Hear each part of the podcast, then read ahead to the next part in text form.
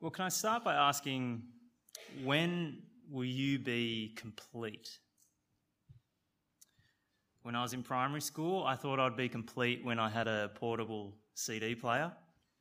Yes, CD player. When I was in high school, I thought I was going to be complete when I had a girlfriend.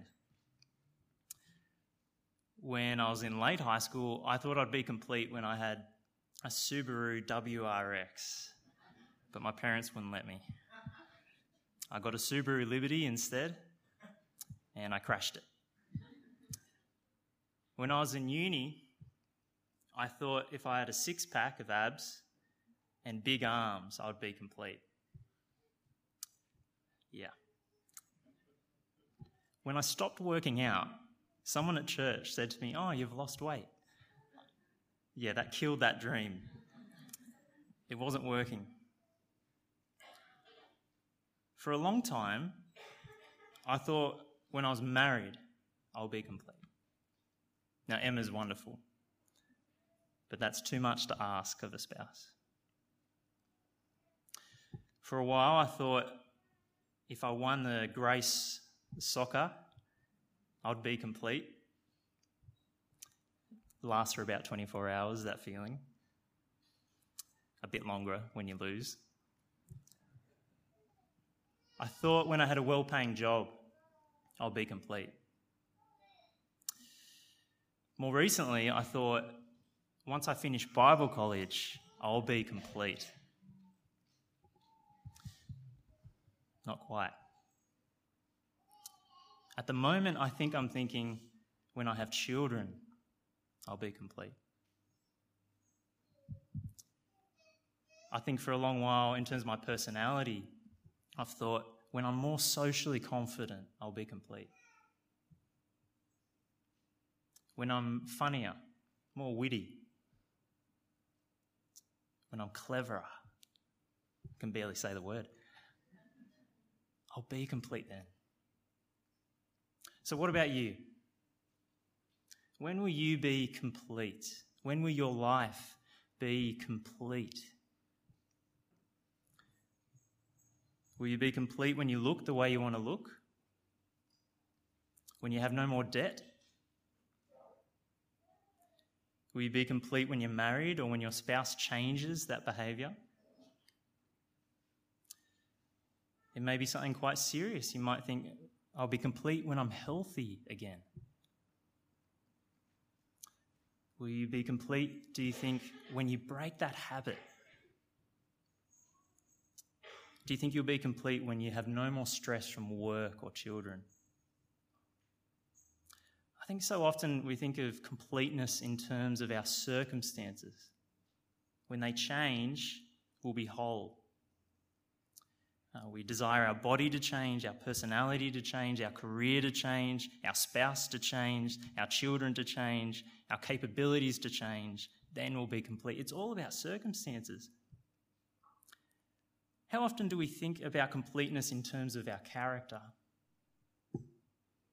What if God has a different idea about what it looks like, what it means to be complete, to be whole, to be full of joy, to be the person God created you to be.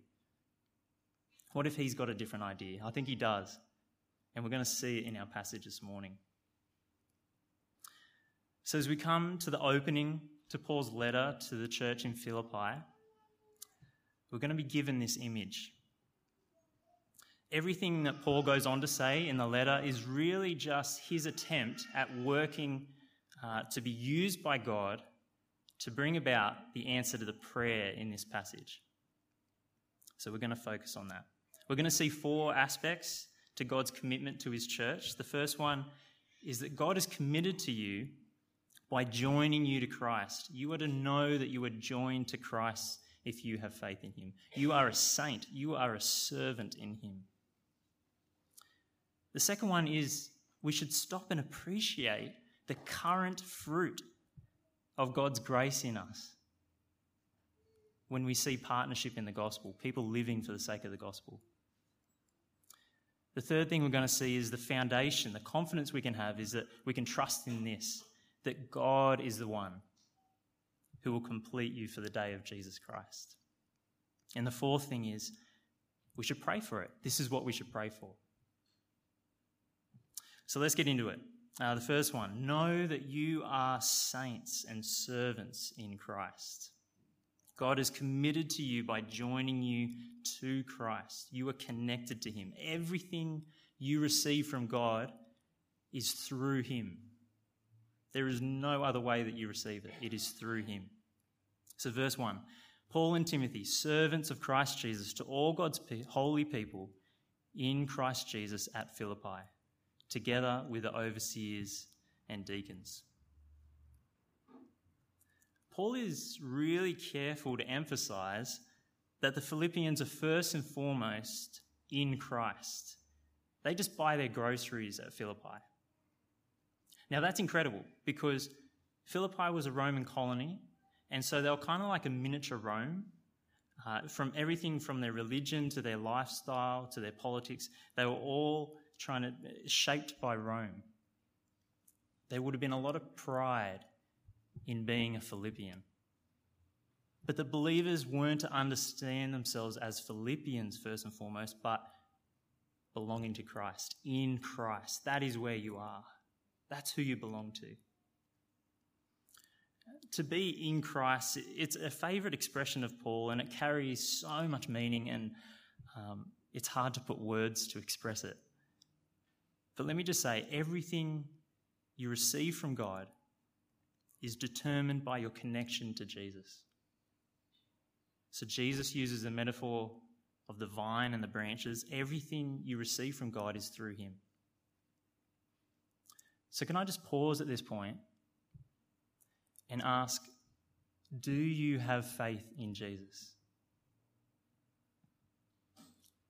Have you handed over your life to him?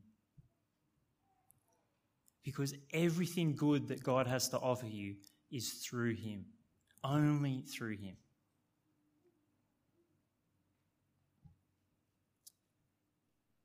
Now, if you are in Christ, if you do have faith in Him, know that you are a saint, and the ESV translated it Holy One, which is helpful, I think. So, what is a saint? Uh, I think we often think it's like Andrew Johns for the Newcastle Knights being in the Hall of Fame because he's just so amazing. He's one of the immortals. I think we think like that the super Christians. But that's not what it means. It means Holy One. It means someone who is chosen by God to be set apart, to belong to God, to serve God. It's not based on what you've done, it's based on God choosing you. I was trying to think of an illustration. To be honest, uh, I can't think of one good enough. So he, he, here's my best shot. Uh, I think it's kind of like being chosen to work for like the CIA. I know that's American, but you were chosen to be set apart, to have a high calling to serve your country. Everything about your life from then on is in service to your country. It's kind of like that, but way better. If you're in Christ, you're a holy one. You belong to Christ. You are set apart for Him. That's everyone, all of us who are in Christ. And then we've got the phrase, together with the deacons and overseers. Um, don't worry, Alex and Paul and elders. It's not saying you're not a saint, it's saying t- you are with the saints, uh, you're included in the saints. I wonder if Paul addresses the overseers and deacons because there was false teachers who were attacking the church at the time. So maybe he's just trying to bolster the congregation, going, stick to your leaders, don't, don't listen to the false teachers. I think that's possibly what's going on. And look at Paul and Timothy. Now, Paul is an apostle. There's only a few apostles. Very high calling. And unlike the rest of his letters, he doesn't identify himself as an apostle. He doesn't need to to the Philippians. I think their relationship is so close, he doesn't need to. What does he want to be known as? Who is he first and foremost? He is a servant of Christ. I think he's anticipating chapter 2, where Christ himself becomes a servant. Christ himself becomes a servant. God served you. That's incredible, isn't it? He serves us. And Paul wants to be known as a servant of him. His life belongs to him. I think he wants the Philippians to think the same way, for us to think the same way. We are servants. We have the highest calling, we have the highest job in the world. We are servants of the living God.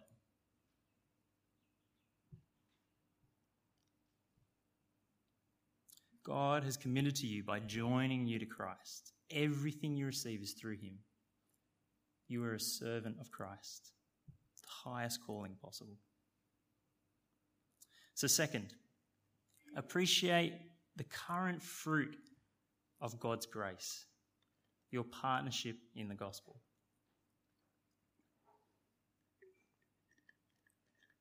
The Philippian church, they were actively supporting Paul in his missionary work.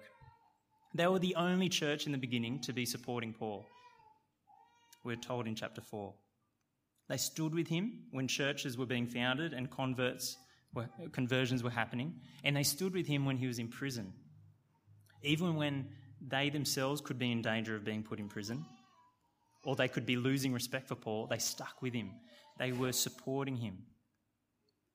And they sent Epaphroditus, one of their dearly loved brothers, on a several month long journey, a dangerous journey. He almost died in service of Paul to help him in his ministry. These guys loved Paul. They were worried about him. They wanted news. Is he okay? What's happening? What's the outcome of his imprisonment? Now, who is Paul full of thankfulness to? Look at verse 3. I thank my God.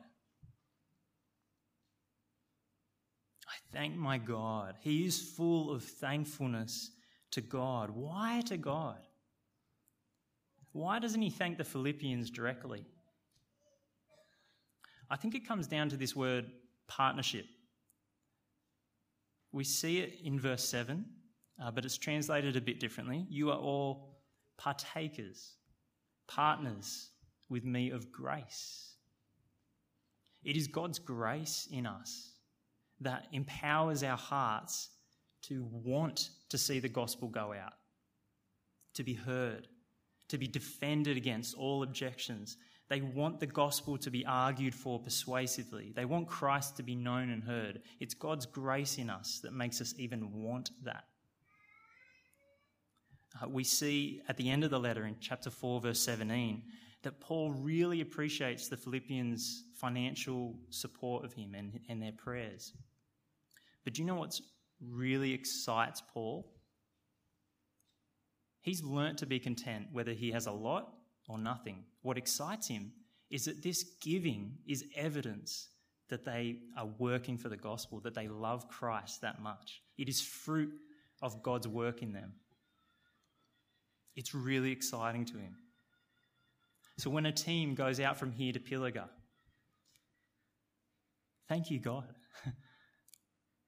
When people give generously of their time and money to this church, to missionaries, thank you, God. That is fruit of God's work in you. When someone adjusts their work availability so that they can invest in church people and events, thank you, God. That's incredible. That's evidence of God's work in you when parents stumble through the door exhausted on Sunday morning. Thank you, God. When people choose their sport and their hairdresser and their gym based on wanting to mix with unbelievers, who thinks like that? Thank you, God. It, these are just small examples, but there's so many other examples of God's grace in us when we see it, we should stop and thank God for it. There is current fruit of God's work in us. So, this word partnership, I want to go a bit deeper into it.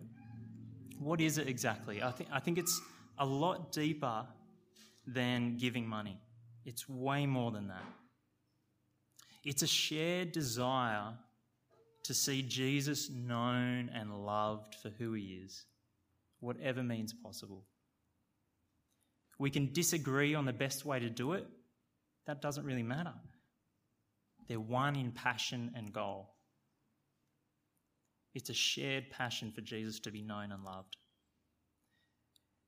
It's a passion that is constant and enduring. So we see in verse 5, it's from the first day until now. This partnership and passion is an individual choice. Notice how Paul is thankful for you all. Verse 5, every one of you. He repeats it, verse 7 It is right for me to feel this way about you all. For you all are partakers with me of grace.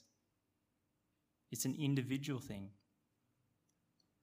The thinkers, the doers, the grumpy, the kind, the extroverts, the introverts, the easygoing, the nitpicking. Paul is filled with thankfulness for them all.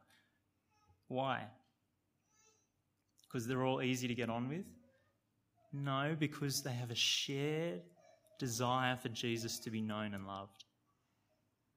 They have the same heart. This partnership, this fellowship, this deep affection endures hardship. They stuck with him in his imprisonments. It's a beautiful thing. Have you ever noticed what happens when you serve alongside someone? Uh, maybe it's at Quench or Pilliga or Playgroup or Fresh or serving morning tea together, packing up shares together. Have you noticed what happens when you do that? Doesn't your affection grow for those people? Why is that? You're just packing up shares.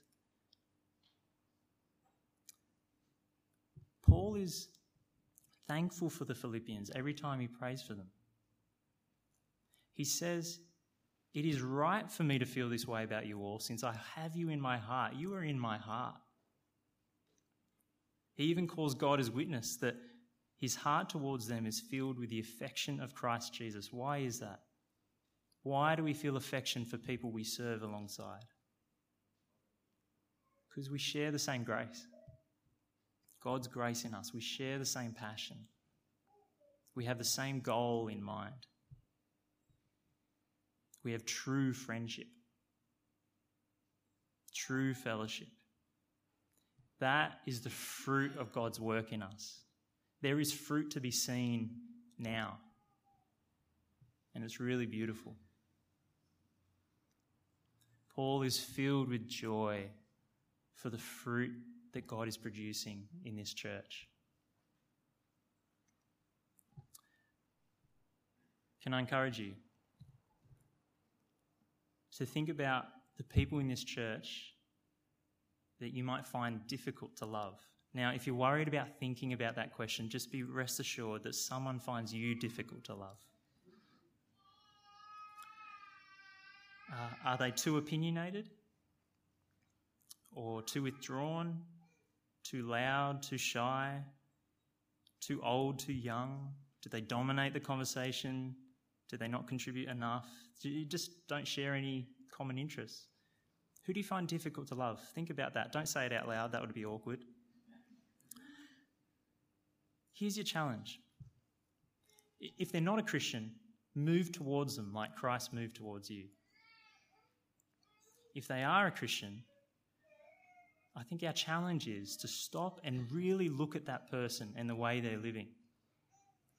Because I, I put it to you, you will find ways that they are living for Christ. They share the same goal as you. They want Jesus to be known and loved. A lot of the ways they're doing it, you won't be able to see because you're not with them 24 7. But look, I reckon you'll find it. When you find it, thank God for them.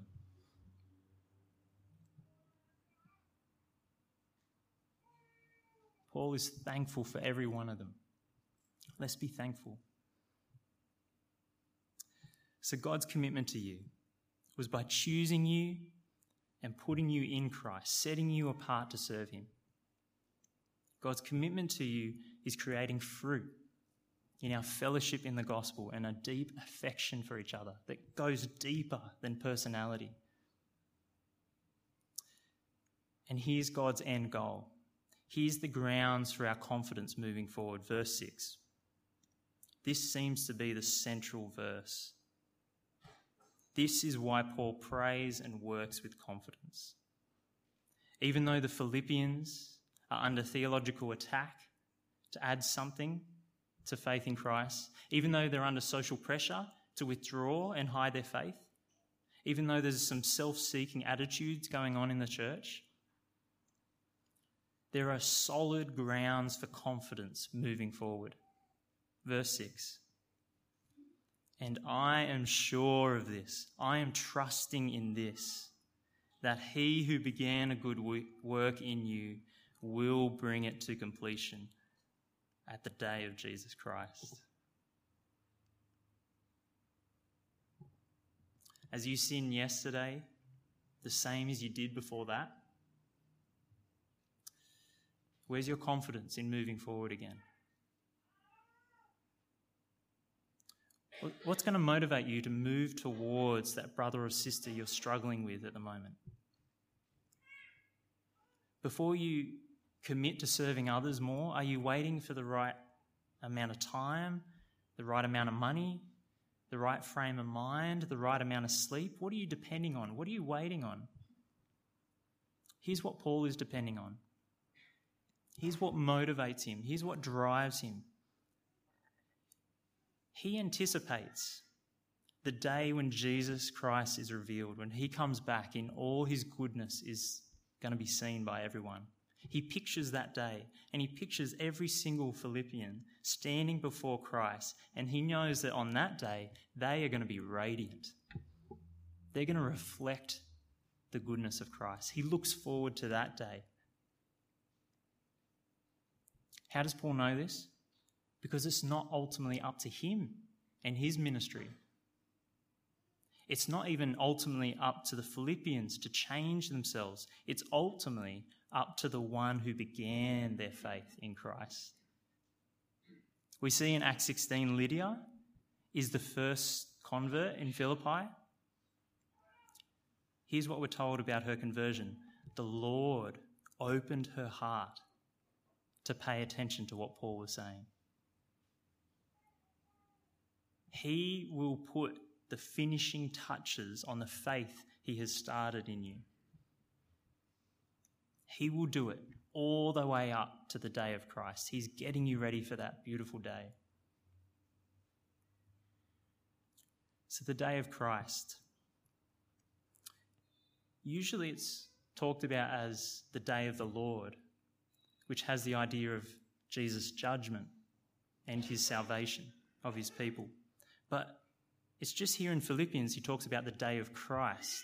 I think this change of wording just puts a different emphasis on that day. In chapter 2, what do we see? That Jesus is going to come back and every knee will bow, every tongue confess that Jesus is Lord. Everyone's going to see his glory. So I think the emphasis here is that on that day, everyone's going to see the evidence of God's grace in your life, in our life. And that, and that evidence is going to reflect the beauty of Jesus himself. And all the thanks is going to go to Jesus. We start by God's grace. We're going to be finished off by God's grace. And until then, more and more made complete by God's grace.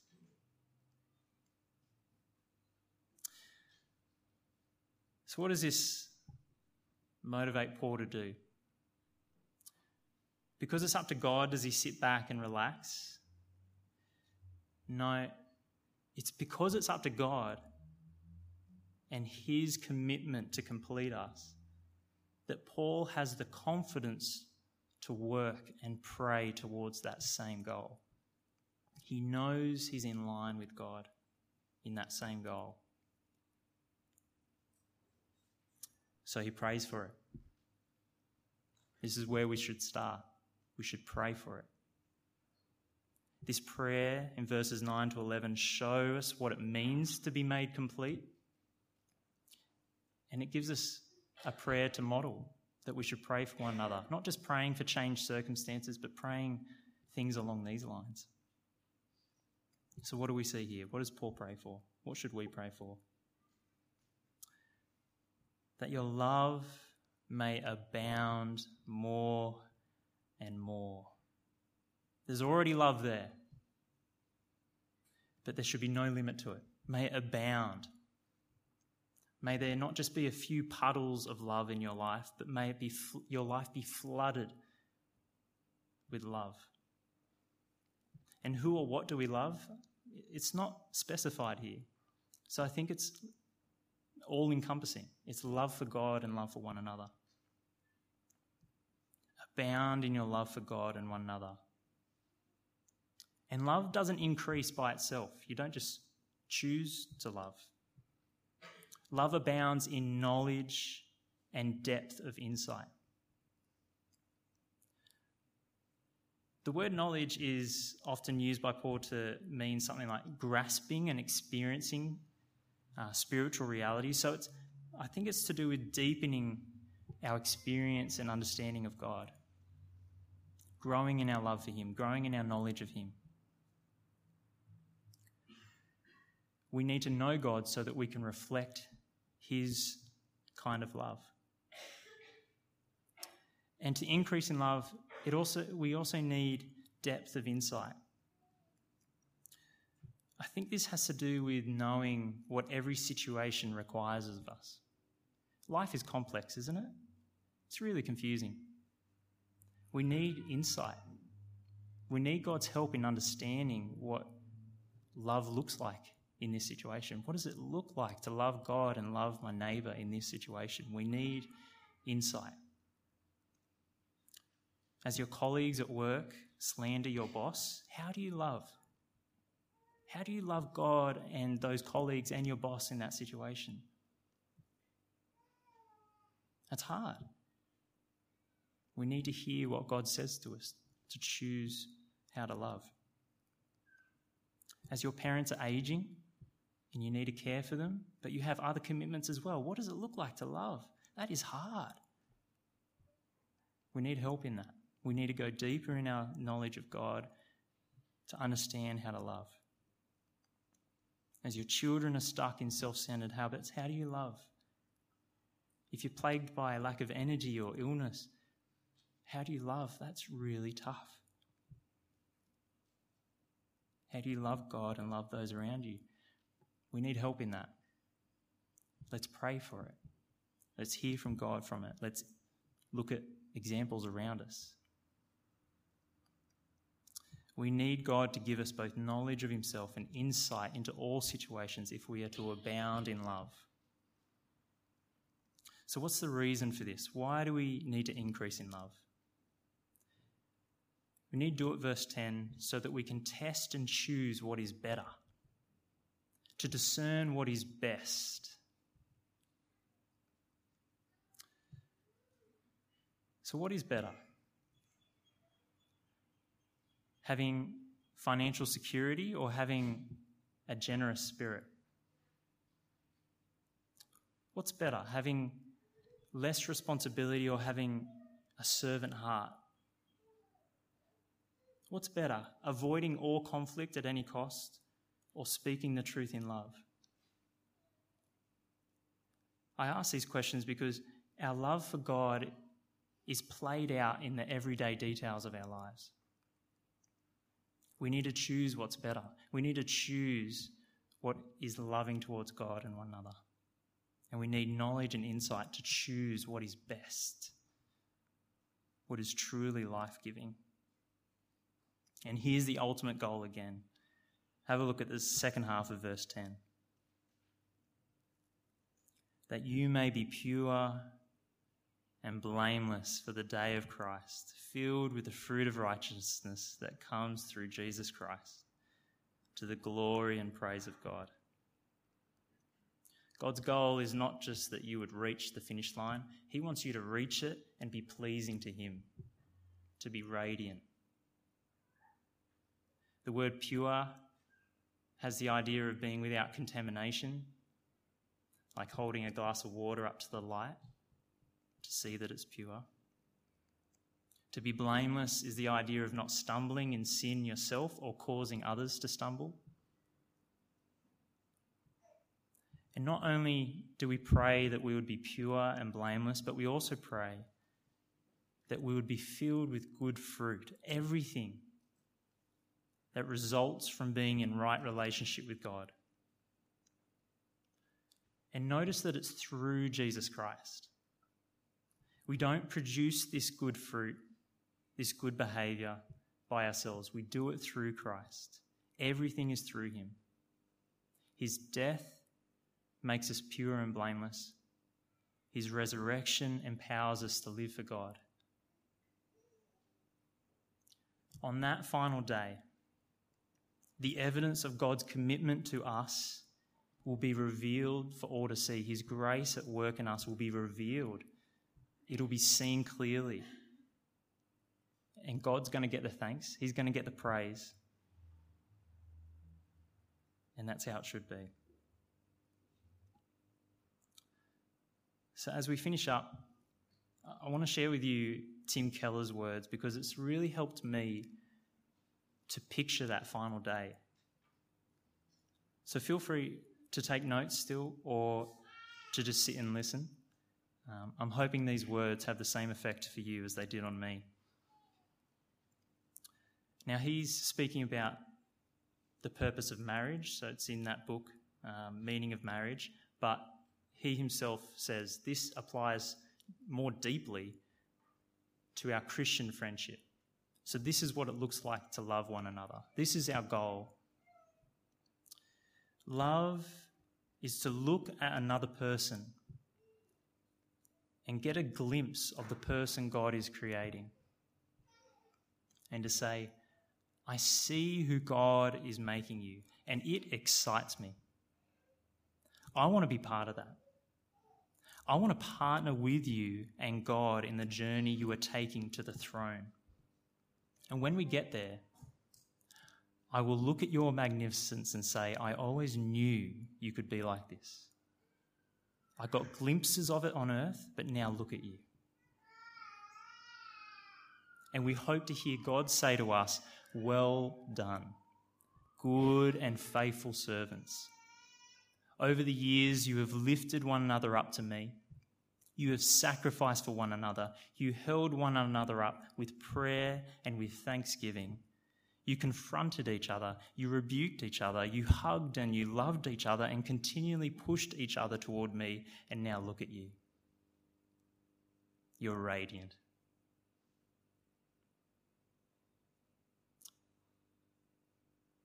That's where we're headed.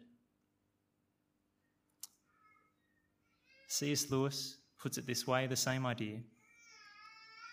If we let him, he will make the feeblest and filthiest of us into a god or goddess, a dazzling, radiant, immortal creature, pulsating all through with such energy and joy and wisdom and love as we cannot now imagine, a bright, stainless mirror which reflects back to God perfectly. Though, of course, on a smaller scale, his own boundless power and delight and goodness. The process will be long and in parts very painful, but that is where we are in for nothing less.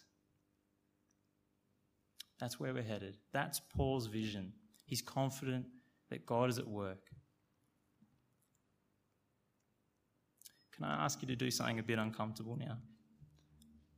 Can I ask you to look around the room? Uh, look across the other side of the room. You may make eye contact, and that's okay. Look around you. Look at the people sitting around you. Look at the guys up the back. I'm sure they'll love some eyes up there. Look at each other. On that day, each of you, if you are in Christ, God is committed to making each and every one of us reflect the beauty of Christ.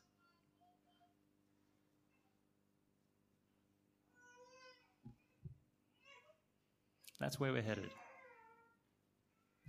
Let's pray for it and work for it and thank God for each other. So, why don't we pray now? Please pray with me.